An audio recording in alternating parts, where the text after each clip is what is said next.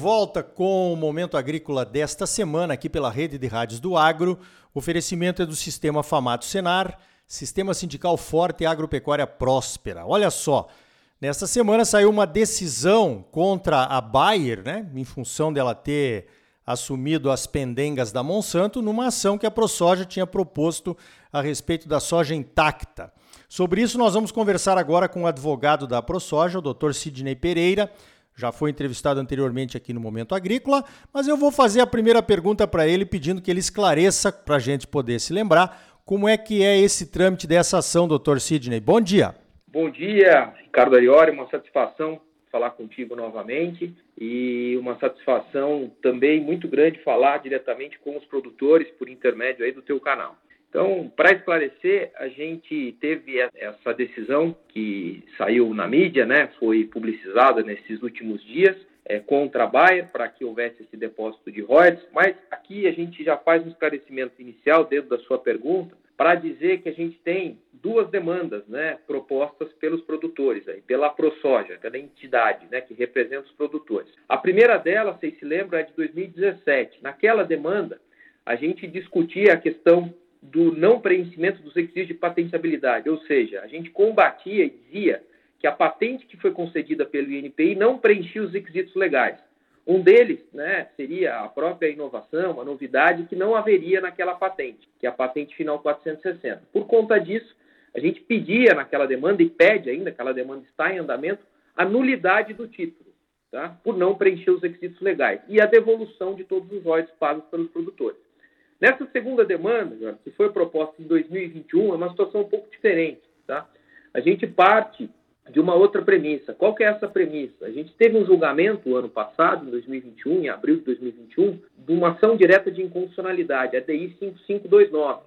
Nessa ação direta de inconstitucionalidade, o STF entendeu pela inconstitucionalidade de um dispositivo que estava previsto na lei da propriedade industrial. O que, que previa esse dispositivo? Ele dizia que os prazos de patentes poderiam ser estendidos para além de 20 anos, quando houvesse algum atraso do INPI na concessão do título patentário. Então, o STF ele julgou essa ADIM, foi proposta pela Procuradoria-Geral da República, e nessa ADIM ele entendeu que os titulares de patentes não poderiam ter essa extensão de prazos de 20 anos. Isso por inúmeros motivos, né? Um deles porque é, é, os próprios acordos internacionais, legislações de outros países, prevê que o prazo patentário é de 20 anos contado do depósito. E mais do que isso, né? Quer dizer, você não pode transferir uma questão aí de um atraso do INPI para a própria sociedade que seria prejudicado com uma extensão de prazo patentário. Então, o STF, em resumo, entendeu que esse dispositivo é inconstitucional e ninguém pode ter essa extensão de prazo para além de 20 anos. Pois bem, a ProSoja já, discu já discutia em primeira instância essa inconstitucionalidade desse dispositivo, no qual a gente pedia a retificação desse prazo para que ele se limitasse aos 20 anos do depósito. E aí, que, no que toca ao produtor, a tecnologia intacta, é, segundo afirma a própria Monsanto, ela teria a proteção por três patentes. E, segundo essa decisão do STF, se computarmos o prazo retificado, depois da inconstitucionalidade, o prazo correto de 20 anos do depósito, segundo o STF, duas dessas patentes estariam vencidas. Uma em 2018 e outra em 2020. E uma terceira só se vai vencer em 2026. Então, em resumo, para ser mais objetivo, a Monsanto hoje cobra a totalidade dos royalties por três patentes, quando pela decisão do STF, ela deveria já estar cumprindo, ela deveria estar cobrando somente um terço do valor, ou seja, somente sobre uma patente que se encontra em vigor. Já que as duas primeiras, como eu disse, uma delas se venceu em 2018 e a outra em 2020. Então, com base nesse argumento, a gente pediu uma liminar judicial para que a Monsanto depositasse esses royalties que ela vem cobrando sob a nossa perspectiva, né, sobre o nosso ponto de vista, o ponto de vista da ProSoja, que ela vem cobrando indevidamente dos produtores. Então, essa decisão que saiu a semana passada se refere a esse depósito. Só lembrando que se trata de uma decisão liminar, provisória ainda. A gente não tem o um julgamento final de mérito da demanda. Muito bem explicado, doutor Sidney. É, mas é uma ação complicada, né? Porque é meio parecida com aquela do Fundo Rural, quer dizer, a gente parou de pagar por uma decisão liminar, deveríamos ter recolhido em juízo, depois a decisão foi revertida e aí veio a dívida para cima da gente, né? Me fala o que, que o senhor acha dessa questão aí? Então, eu acho que é uma situação com, com, com todo respeito, eu acho que é uma decisão que é totalmente diferente do fundo rural. A uma, porque aqui a gente, o produtor não vai deixar de pagar, tá? Então ele vai continuar pagando isso para a Monsanto e a Monsanto vai receber, recolher isso e fazer o depósito judicial. Então não tem esse risco para o produtor de lá na frente ser cobrado. Ah, o perfeito. que vai acontecer? Perfeito. Perfeito. Então esse é o primeiro ponto, tá? E, então, o que, que vai acontecer? Lá na frente, se o produtor se sagrar vitorioso, ele levanta esse dinheiro. Se ele perder a demanda, ele não tem nada a pagar, porque ele já pagou para a Monsanto. Então não há esse risco, tá? Pode, pode ficar tranquilo em relação a isso, os produtores podem ficar tranquilos. Tanto que eu que reforço, Arioli, é uma decisão liminar e o produtor vai continuar a vida normal dele, tá? O único ponto que a gente ressalta sempre ao produtor é que aí se resguarde e, e preserve todos os comprovantes de pagamentos de royalties. Isso para ele vai ser útil no futuro se a entidade se sagrar vitoriosa na demanda. E segundo ponto, Arioli, que eu acho que também é um pouco diferente do Fundo Rural, porque aqui nós temos uma decisão transitada em julgada do STF, que a Monsanto deveria cumprir, que ela não está cumprindo. Então nós temos um lastro no direito aqui muito alto, muito grande, uma probabilidade de êxito na ação muito grande. O STF já disse ao prazo das patentes que foram concedidas com prazo superior a 20 anos, tem que ter o prazo retificado para se limitar a 20 anos.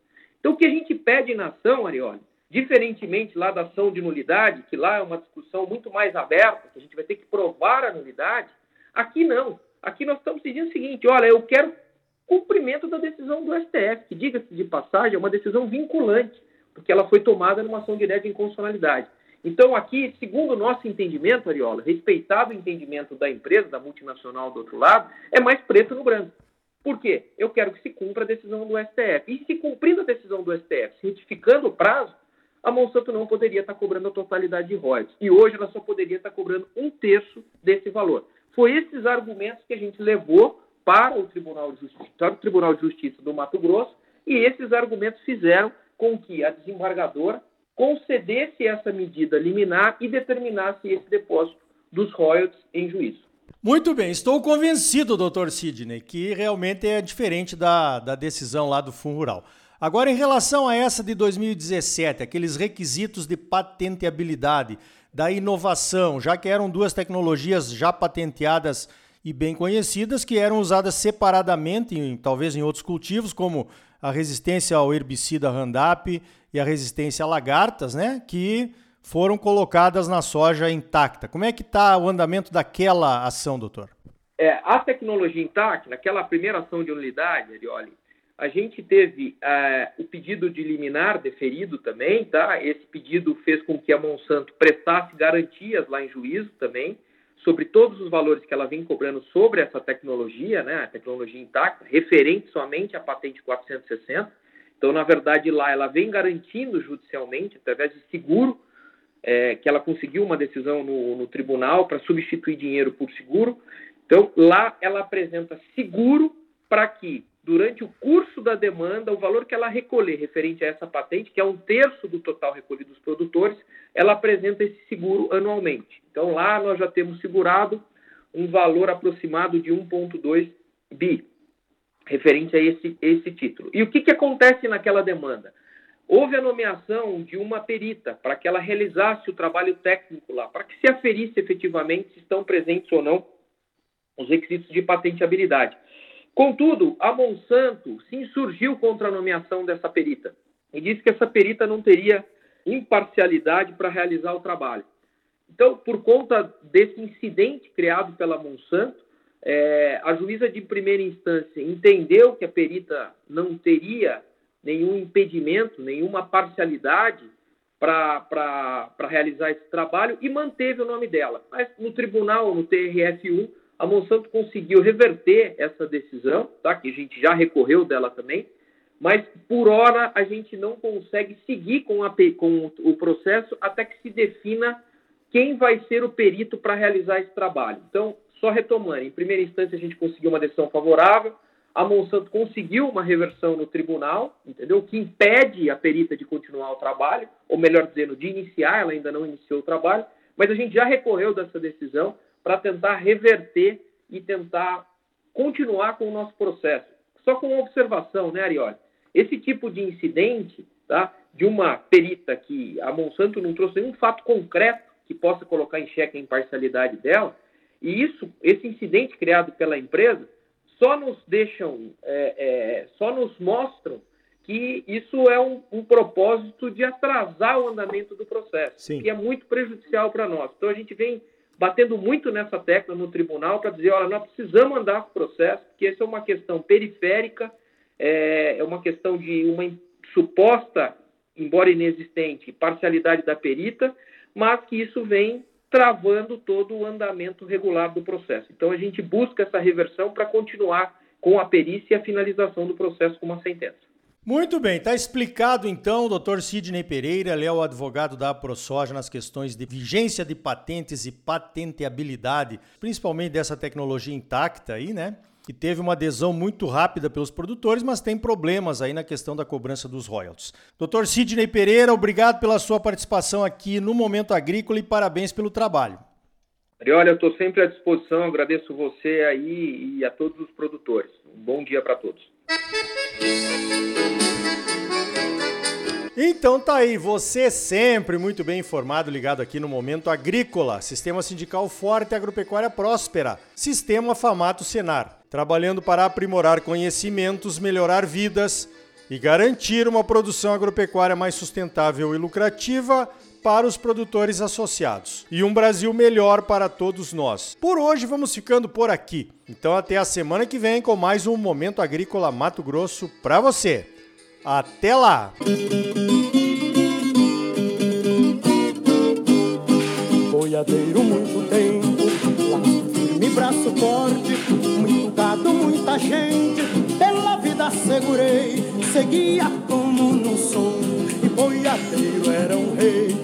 Mas o mundo foi rodando nas patas do meu cavalo e nos sonhos que fui sonhando, as visões se clareando, as visões se clareando, até que um dia acordei.